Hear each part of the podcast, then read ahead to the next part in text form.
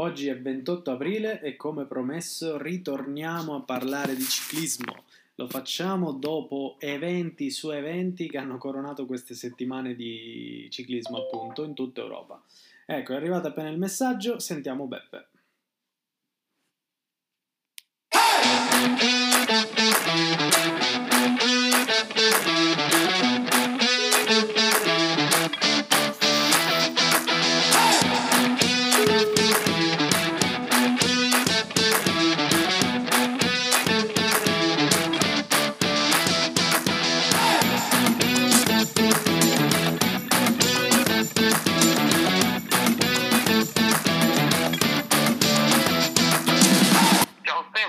Ciao Beppe, buona la prima, stiamo Ciao. registrando. No, come? Buona la- è bello, il bello della diretta, si sente che stai mangiando qualcosa, ma è, è proprio Non questo ho una fame della miseria. Oh, eh, scusa, non è che solo i ciclisti in una salita possono beccarsi la barretta energetica e il gel, quindi ragione anche te. anche noi dopo un pomeriggio di lavoro abbiamo la meritata, il meritato energy, energy drink o energy qualsiasi cosa. Comunque, come stai? Barre- Bene, bene. Ascolta un attimo, vuoi che facciamo viva voce come l'altra volta? Ma secondo me sì, Eh, potrebbe essere una Ah, buona adesso idea. sono. Ok. Ah, Comodo? Bene, ci sono, ci Eh, sono. c'è tanto da parlare, c'è proprio una, una lista di cose che sono avvenute, come ho detto nell'introduzione, settimane piene di ciclismo, settimane piene di biciclette, Ah, eventi, quindi da che vuoi partire? Beh, io partirei dalla Liegi, Eh, la ok. doyenne, la decana delle classiche, più vecchia dei Giochi Olimpici. E niente, no, c'è stata domenica scorsa, il 25 aprile, e, mm, ha visto la vittoria di eh, uno sloveno, che non è Valverde. Roglic, che l'aveva vinto l'anno scorso, ma è che Tadej Pogacar. E secondo, il buon Julien Alaphilippe, che due anni di seguito è arrivato secondo a questa gara. L'anno scorso con tanto rammarico, poi è stato squalificato per sua fortuna forse perché dopo aveva alzato le braccia e Roglic stato che l'aveva pestato. Mentre quest'anno, diciamo meritatamente, è arrivato secondo, ma ha dovuto inchinarsi e lui a, a Roglic, a mm, Pogacar. No, comunque per me il vincitore morale è solo uno ed è il grande Valverde. Mamma Mamma mia. mia, 41 No, anni, pedalare in quel... vincitore morale anche della freccia, ma quella è la sua gara, insomma. Eh sì, eh, la, la salita del Wii, eh. il muro del Wii. Eh, muro di Wii. No, no, ma a me sinceramente come è fatto adesso il percorso della Liegi non mi piace troppo. Mm. Mm, perché avrei aggiunto San Nicolà mm, quantomeno. Ans forse no, ed è vero, ma la salita di San Nicolà quella sì. Perché dopo tutti aspettano una Roche Faucon perché hanno paura di andare fuori subito. Mm, prima qualcuno magari attaccava anche sulla Redoute, ah. che è sostanzialmente casa di quella lì, perché lui abita proprio sotto alla Redoute. Quantomeno è originario di lì, adesso abita credo a Monte Carlo. Cresciuto e Cresciuto navigato. ai piedi della Redoute. esatto. dove tra l'altro negli anni pre-Covid, ormai dobbiamo dire così, il suo fan club si radunava lungo la salita, c'era un tendone, birra, grande festa, Eh, eh, come solo i belgi per il ciclismo sanno fare, quindi stai, stai toccando, stai toccando note dolenti, Beppe. Ricordo il commento televisivo che era semplicemente focalizzato in alcuni punti. Eh, ma qua manca l'odore di birra, manca la birra, manca la gente con la birra in mano. Ed è proprio Eh, vero. Beh, Guardare eh, beh, queste, no, queste classiche.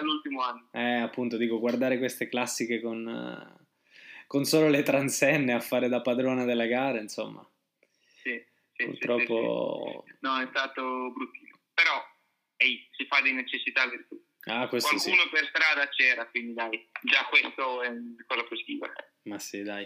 Senti, veramente sorpreso, ci vo- voglio ritornarci perché Valverde va- merita, cioè dai, 41 anni e, ancora ce l'aveva lì. Ho letto alcune statistiche e praticamente perché ha pubblicato i dati su Strava, no?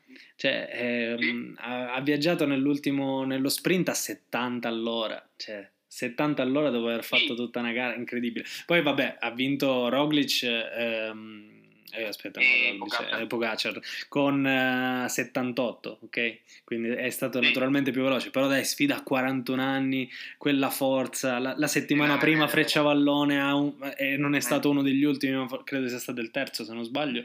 Terzo, o, terzo, terzo esatto, dopo Alan Filippo e Roglic. Quindi sì. dai, eh, non lo no, so, cioè, è un monumento, un monumento.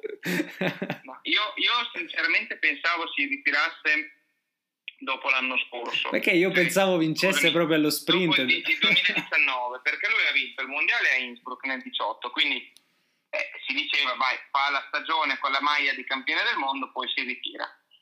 Però adesso mi viene da pensare che voglia giocarsi le Olimpiadi. Adesso io il percorso di Tokyo non lo conosco, non ci ho neanche guardato. Però se ci dovesse essere, ehi, è sempre uno pericolosissimo. Ecco, questo, questo sì proprio bravo. Alan Filippo forse il, un po' deluso, no? Si, è fatto beffare all'ultimo dopo che lo sprint lo aveva insomma dominato perché poi diciamo Pogacar da dietro all'ultimo proprio la, ha seguito la sua ruota no? cioè il trucco probabilmente in un rettilineo così abbastanza lungo a parte partire al giusto tempo, ma è proprio essere il più veloce di tutti. E Alan Philippe a, a qualche metro era proprio davanti, solo che poi è, molto, secondo me, eh, intelligentemente. Eh, Pogacar ha seguito la, sua, la ruota più veloce e poi fum, al momento giusto ha sfiammato. Esatto, esatto, come, come, stai dicendo te, secondo me più che un demerito di Alla Filippo come era l'anno scorso, è un merito di Pogacar quest'anno. Eh, perché in realtà a un certo punto era anche tipo quarto del, del gruppo, quindi ha fatto anche un buon numero, è saltato fuori da, da non so dove, è passato dietro e, e ha vinto. Bello. Se l'è meritata. Insomma. Sì, dai, meritatissima. Senti, mentre... Vai, vai. Parlare a proposito di volate, di quella incredibile tra Pitcock e Van Aert, che io non ho ancora capito chi ha vinto tra, tra loro due. Ma guarda, ne ho, ne ho, viste di, di, di, immagini, insomma, non lo so. Anche il commento telesi- televisivo accennava a un, uh, un pari merito che forse sarebbe stato il risultato più onestamente, forse quello più giusto. No, sono d'accordo con te. Però... Sono d'accordo con te al massimo io avrei dato la, vittor- la, vittoria a Pitcock, ma... Sì, è come si faceva una volta, no? Cioè che chi recupera poi in realtà è quello... montava, esatto. Però in realtà anche quella roba lì non era troppo corretta, però poi... Ma la Ineos, se non sbaglio, non ha fatto neanche ricorso, quindi... Non so. Non ho capito chi, chi se l'hanno fatto e gliel'hanno rigettato, se l'avranno fatto troppo presto, non lo so. Mm. Eh, sta di fatto che forse potevano dividerla in due, insomma questa pinta di birra sì. tra Van Aert e, e risolverla così, ecco, dato che era la classica della birra. Insomma, Van Aert, sì, che poi tra l'altro sul podio adesso non ricordo il nome del terzo, però eh, credo fosse eh, americano. Oh, adesso no, non, è tedesco. Tede- oh, ah sì, esatto, tedesco, perché il, particolare, il, particolare, che stavo per raccontare è che proprio se tu vai a vedere le immagini si scola col mezzo litro di birra proprio in un, in un, in un nanosecondo. Eh, Invece gli altri solamente un sorso, proprio lì c'è tradizione che, che fa da padrone. Comunque, ritornando... No, vabbè, sì? Eh, ci sta, è giusto così, ecco, anche perché dai. Sì, Molti l'Amstel è collocata nel calendario in anni normali, siamo un po' a metà strada tra la, le classiche delle pietre, quindi Fiandre e Roubaix, e quelle delle Ardenne, eh, Freccia e Liegi. Quindi diciamo che ci può essere un Van Aert che ha fatto il, diciamo, tutte le due settimane sulle pietre, che è l'ultima gara che fa perché ci sono i muri, un po' insomma, eh, come i muri, come salite, sono anche simili a quelle del Giro delle Fiamme. Mm-hmm. Eh, però magari ci può essere anche quelli come Valverde o alla Filippo Pogacar che la fanno un po' anche per prepararsi alla Freccia alla Liegi perché diciamo sono salite, è vero, brevi, però non sono sul pavé, quindi già è diversa la storia. Quindi certo. sono un po' il miscuglio di queste cose e, e la rendono una corsa bella. Ecco. Mm, sicuramente, ecco, in questo caso la scelta degli organizzatori di non fare il Kauberg all'ultimo giro, eh, che negli anni scorsi, adesso gli ultimi due anni no, le ultime due edizioni no, ma, ma quelle prima c'era il Cowberg sempre all'ultimo giro e un po' bloccava tutto. In realtà C'è hanno trovato no? la giusta alchimia per, per rendere una corsa molto spettacolare perché riesce a attaccare anche 30-40 km dall'arrivo, insomma, Mm, mm, senza grossi problemi. sì. Beh, a proposito di, di muri e salite, vabbè, un accenno l'abbiamo già detto, però ci torniamo sulla freccia vallone, no? Il muro di Wick è stato decisivo per sgranare il gruppo e, e alla fine pr- riproporre Valverde, Roglic e Alan Philippe, insomma. Sì. Eh, considera che hanno anche battuto il record di, di scalata del muro Mm, di Wii, adesso sì. il tempo preciso non me lo ricordo. Sì, sì, Alan Ehm, Philippe ha fatto, eh, si è autobattuto, Esatto, no? sembrava, sembrava stratosferico il tempo del- dell'anno scorso e invece è stato battuto anche quello. Quindi sicuramente sono in grande condizione chi, chi ha vinto, in questo caso la Filippo, ha vinto più che meritatamente, eh, ha fatto un gran numero. Ecco. Eh, il muro di Wii è, è la classica salita in cui devi sapere quando partire. Sì. Eh, troppo prima ti bruci. Troppo Eh, prima ti bruci e troppo in fondo sei già in troppo ritardo. tardi, troppo tardi. Mm. Poi è vero, ognuno ha la sua, diciamo, tratto, però diciamo la curva, c'è una, una sorta di chicane che viene chiamata la curva Criqueillon, dove appunto questo corridore belga fenomeno, che ha vinto diverse volte anche lui la freccia vallone, partiva sempre lì. È come il tratto, diciamo, di falso piano in, in- in cima a Quaremont, lì partiva a cancellare, tutti lo sapevano che attaccava lì, ma eh, lui riusciva sempre a attaccare gli altri, ecco quelle sono quelle salite dove devi sapere quando partire, non tanto perché hai la pendenza più o meno dura, ma perché riesci a esprimere tutta quella potenza eh, e tutta quella esplosività in, in quelle pedalate che sono poi quelle decisive. Quelle che sorprendono, diciamo. Senti, a proposito di salite, saliscendi, eh, Mm. un, un accenno forse anche un po' per eh, tirare le file delle, delle settimane cliclistiche, quello del Tour of the Alps, no? Dominato Sì. da, da- da Yates, è stato Sì, spettacolare. dominato ma, per non essere da 5 giorni, anche sì, nel senso ha vinto con un discreto vantaggio. Eh, e Yates, mm, non vorrei che come altre volte gli è capitato fosse molto in forma la prima settimana di Giro d'Italia o anche la seconda e poi la terza crollasse giù. Eh. Eh, però sicuramente ha una buona squadra e adesso non so io con chi andrà al giro effettivamente tutti i componenti poi magari ne parleremo nel prossimo Sì. podcast ma mh, il Tour of the Alps che era una volta il giro del Trentino eh, che adesso secondo me è anche più spettacolare unendo queste tre regioni hanno fatto delle belle campagne anche pubblicitarie una valorizzazione del territorio molto fatta bene secondo me mh, è un- una corsa che ti deve preparare no, al, al Giro d'Italia per come Sì. la vedo io. Quindi eh, un Vlasov, eh, un Moscon perché no, anche se non sarà un uomo di classifica secondo me, eh, hanno preparato bene ecco, il Giro, secondo Mhm. me. Beh sì, Moscon ha aperto con la prima vittoria, poi se non sbaglio ne ha fatto un'altra, quindi in totale sono due.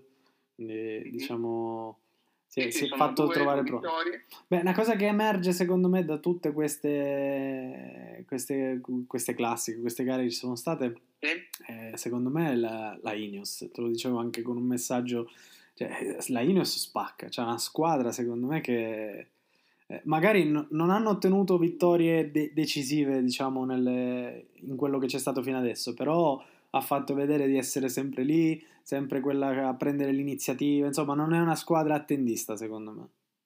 Beh, allora la Ineos nasce dalle ceneri della Sky e la Sky era una squadra che controllava le corse in modo spasmodico, nel senso eh, quando c'era la tappa in salita e metteva nove uomini, loro andavano al Tour de France quando c'era Froome o Wiggins che dovevano vincerlo, controllavano la corsa e si mettevano a tirare il gruppo dal primo all'ultimo chilometro e difficilmente andavano via delle fughe con delle persone eh, diciamo così pericolose e sono stati una corazzata quando erano ancora il Team Sky adesso secondo me sono un pochettino più non dico deboli, però attaccabili, questo sì.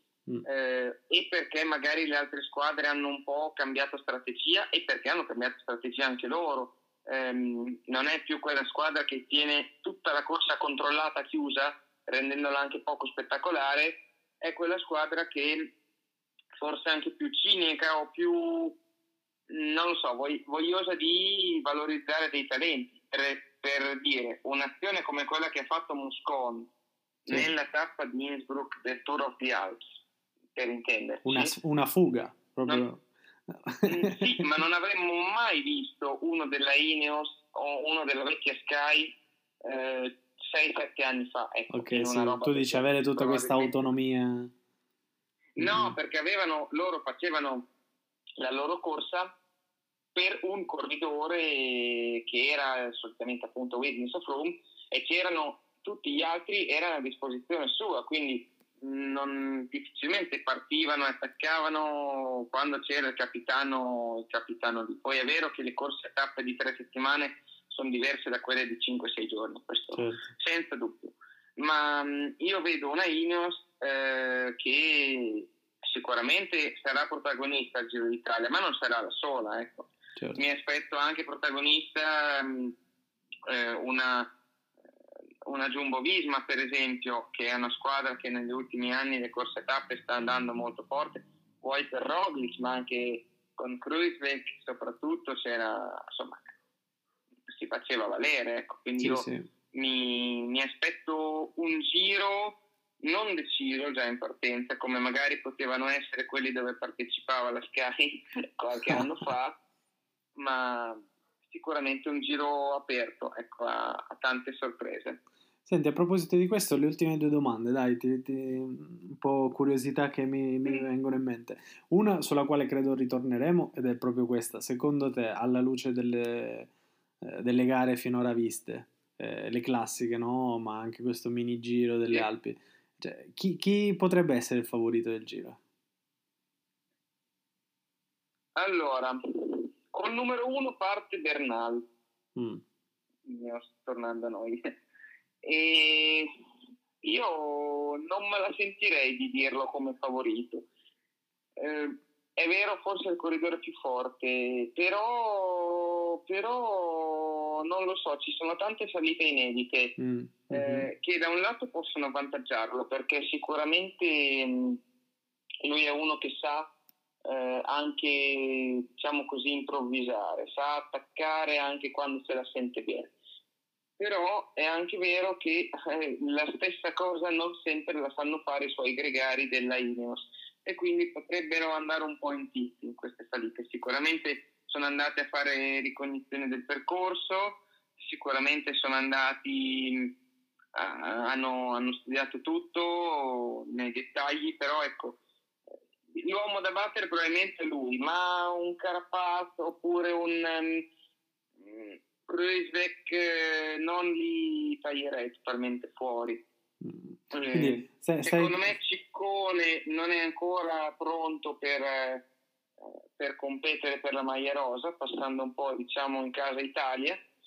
Mm-hmm. Eh, Nibali, Nibali è da tenere d'occhio la terza settimana, cioè se riesce a reggere le prime due, diciamo una settimana e mezzo, la prima settimana e mezzo, se riesce a non perdere troppo, eh, diventa secondo me molto pericoloso.